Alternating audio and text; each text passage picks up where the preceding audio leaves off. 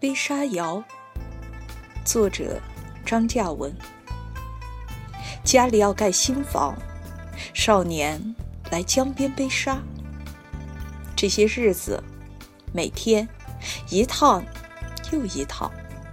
如果有辆马车，或者家就在挨近沙滩的上头，像阿蒲家那样，多好啊！沙袋压歪背兜，勒红肩膀。每次少年总是想尽量多钻一些。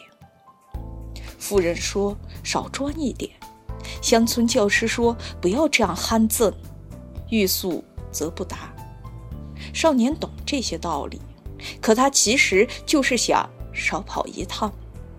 他在日记里写道：“时间是力气换来的。”不过与此同时，他依然是玩性未泯的孩子。装好沙袋，他绝不会。马上就走。澜沧江边，亮闪闪的沙滩上，他可以一个人待上一整天。打小就这样。当然，如今他不会耽搁太久。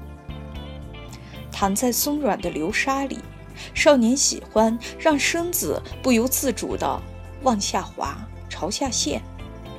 最近更有些迷恋这种感觉。风啊，来把我埋在沙里，只露出眼睛、鼻孔和嘴巴，装成一个死去的老人。要么还是像过去那样，他会在沙壁上修起弯弯的公路，通到自己想象中的城市。那城市很大，房子有的方，有的圆，或者用树枝画自己熟悉的粮仓。飞鸟和硕果累累的番木瓜树，然后看着江水一浪浪打来，把它们冲垮，自己又一贫如洗。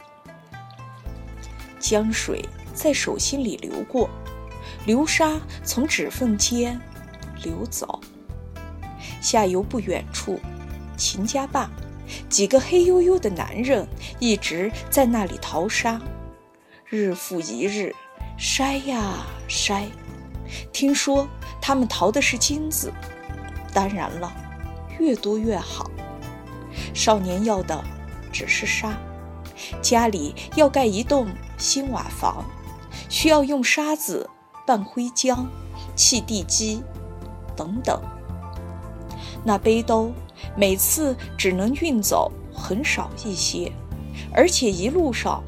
他们还不断的漏，从看得见和看不见的缝隙，像蛇一样悄悄地溜掉。我们肉眼看得见的最小的石头，它们飞进他的眼睛，跑进他的鞋，这些他当晚就可以轻易地在溪沟边冲洗。还有的已经烙进他的皮肤，或潜进他的胃和胆囊。这是好些年后，他才知道的。我们老家在北边，只是少年的母亲说，怕是回不去了。